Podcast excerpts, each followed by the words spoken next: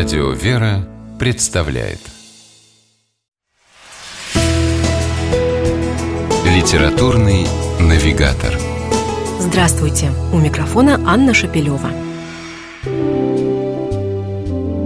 Однажды в руки доктора исторических наук, профессора Вятского государственного гуманитарного университета Виктора Бердянских попал очень интересный документ – Работая в архивах, историк обнаружил дневник девушки, юность которой пришлась на переломное для России время – Первую мировую и гражданскую войну, февральскую и октябрьскую революции.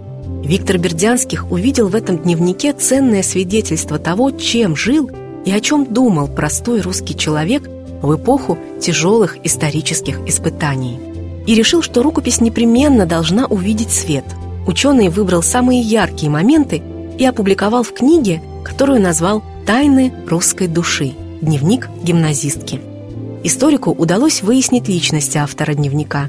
Его на протяжении нескольких десятков лет вела жительница Вятки по имени Нина.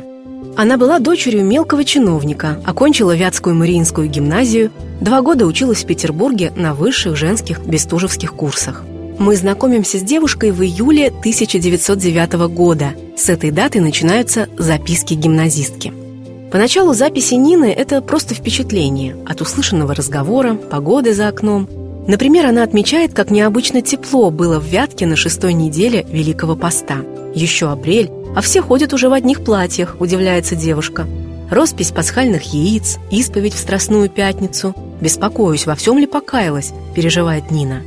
Будни гимназистки наполнены общением с родными и друзьями, чтением интересных книг, волнением перед экзаменами – Словом, самыми обычными вроде бы вещами. И все-таки, читая книгу «Тайны русской души», записки гимназистки, словно видишь другой мир, навсегда ушедший, растаявший в тумане времени.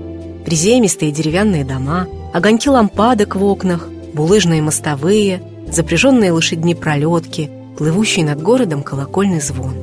Примерно с 1916 года записи Нины становятся все более похожими на глубокий напряженный внутренний диалог с собою. Почему мы, люди, до мелочей считаем то, что даем другим, и так небрежно забываем то, что получаем? Задается вопросом девушка. Вещи духовного, нравственного порядка волнуют Нину прежде всего. На февральский, а потом и октябрьский переворот девушка реагирует так, как ей кажется наиболее правильным. Идет в храм и молится. Вот, например, ее запись от 7 июля 1917 года. В церкви была, и молилась. Только одной мыслью была полна «Верни мне теплоту души, верни». А когда большевики превратили храм в концертный зал, Нина при всей ее любви к музыке не смогла переступить порог поруганной святыни. На страницах дневника она с болью ужасается. Рояль на месте жертвенника. Там, где так недавно еще звучало «Слава тебе, показавшему нам свет», совершалось таинство. Испытания не сломали Нину – она сумела сохранить трогательную чистоту духа, искреннюю веру в человека и Бога. И это великая тайна русской души, которую открывают нам записки гимназистки. С вами была программа «Литературный навигатор» и ее ведущая Анна Шапилева. Держитесь правильного литературного курса.